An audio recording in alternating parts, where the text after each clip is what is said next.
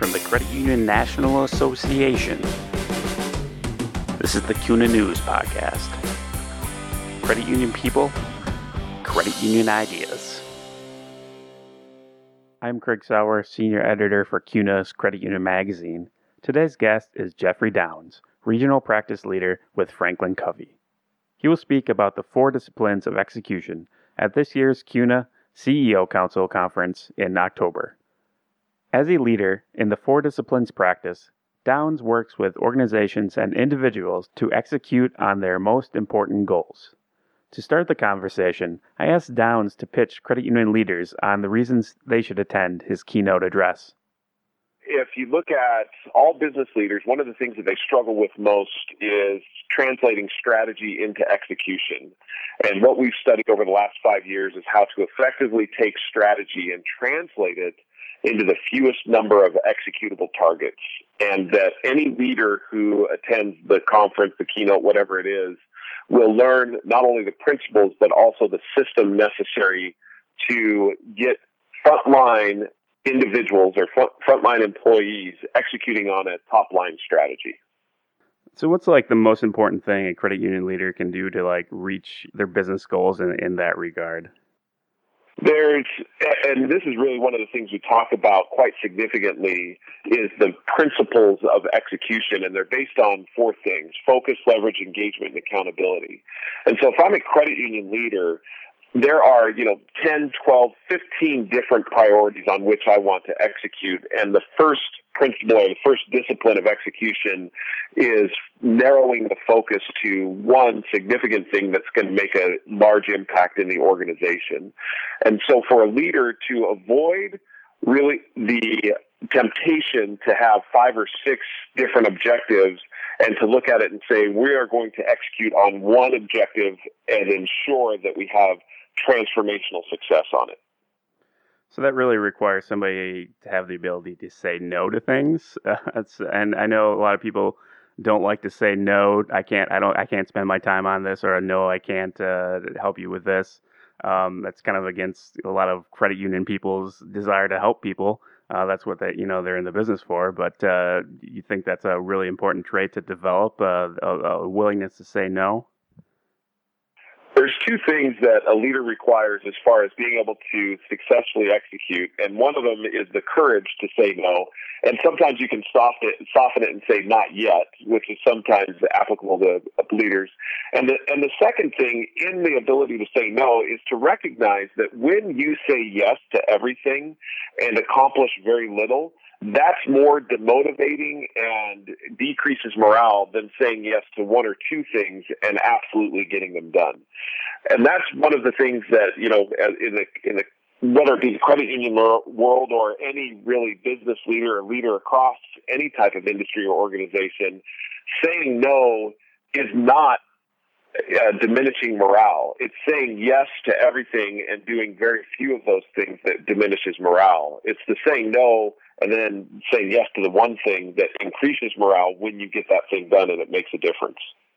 So how do you figure out what, what your areas of focus are? Like, how do you uh, develop a, a plan for figuring that out when you got 20 different things that you could potentially put your focus in? How do you decide what are the, you know, one, two, three, four things that you're going to focus on?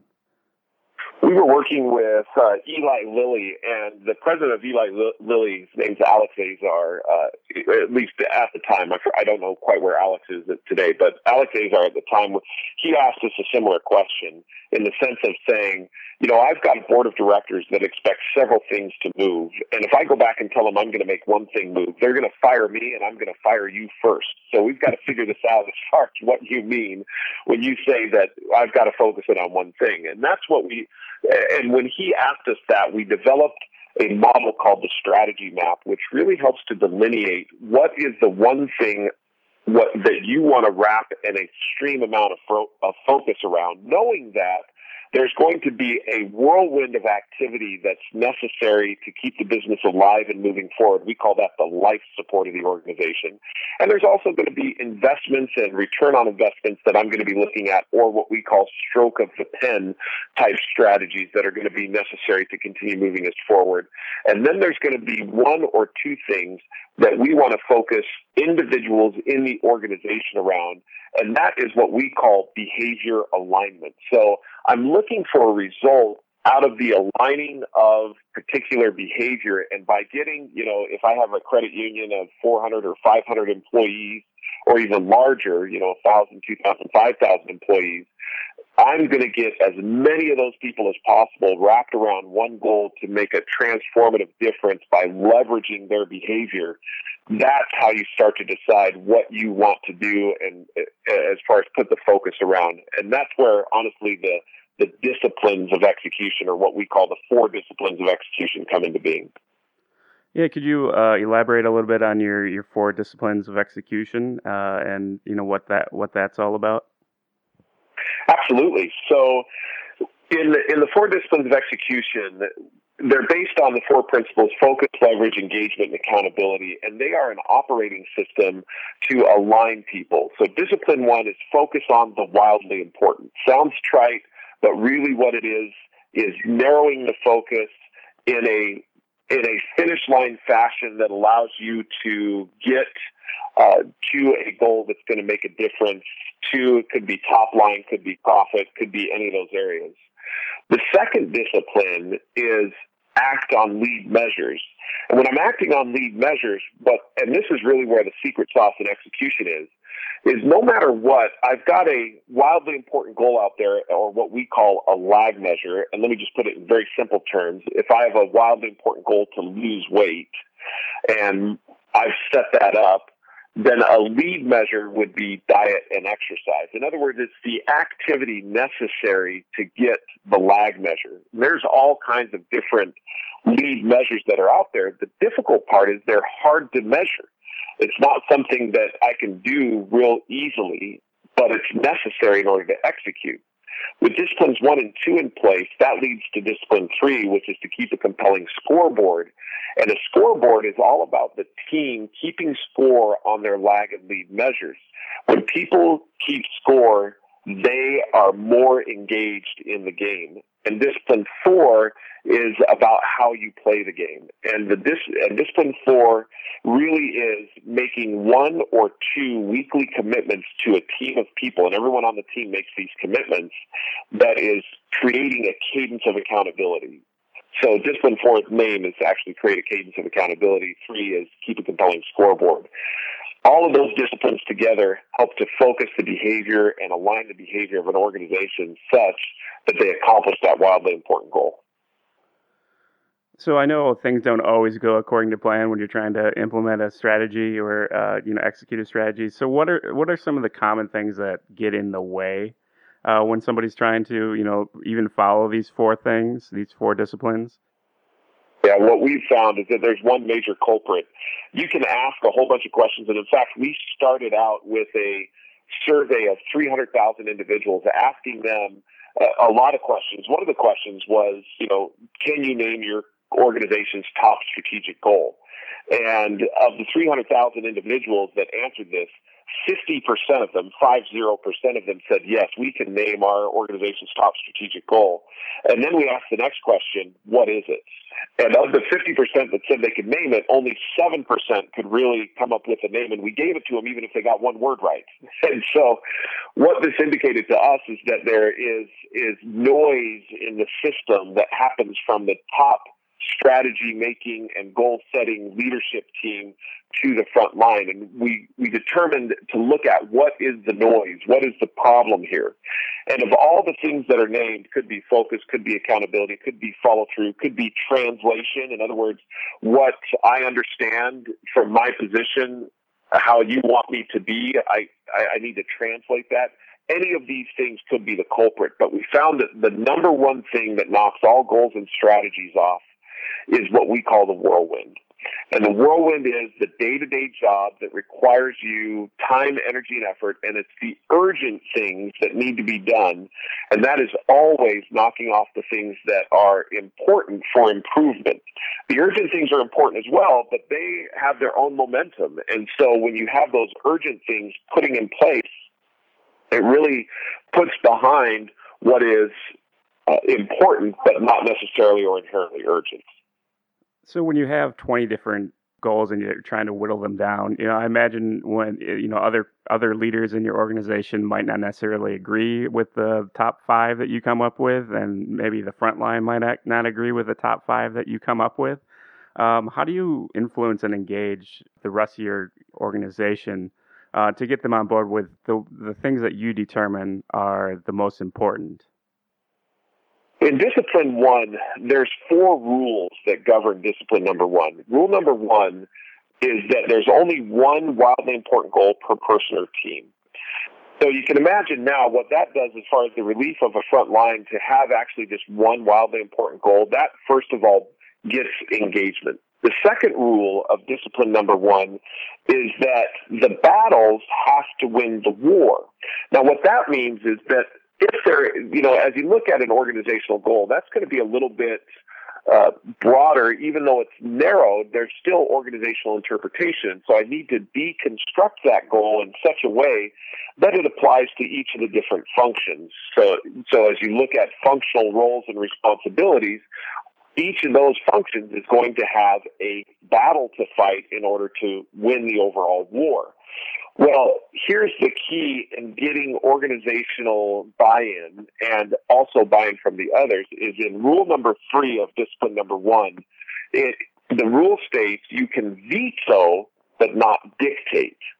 What that's referring to is that allowing the frontline leaders and frontline teams to determine what their team wig or their team wildly important goal will be in order to win the battle allows them the opportunity to have ownership and buy-in and they have the relief that I'm not going to be expected to do three or four or five different goals. I'm going to do one goal with absolute precision, and my team is going to make commitments toward that.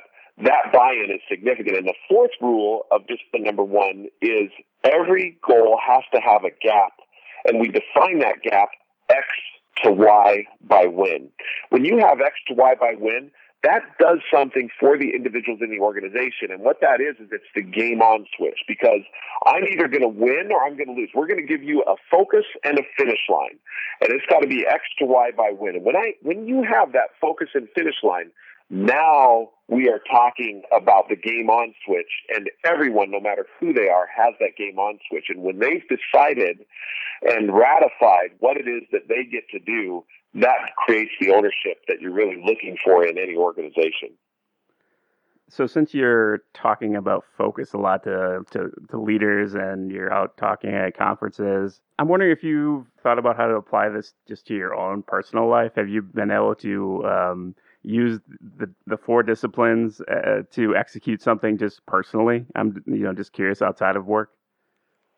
Absolutely. In fact, so when I got started with Franklin Covey about seven years ago, um, one of the things that I did was in, in really working with and learning the four disciplines of execution. So before this, just a little quick brief history.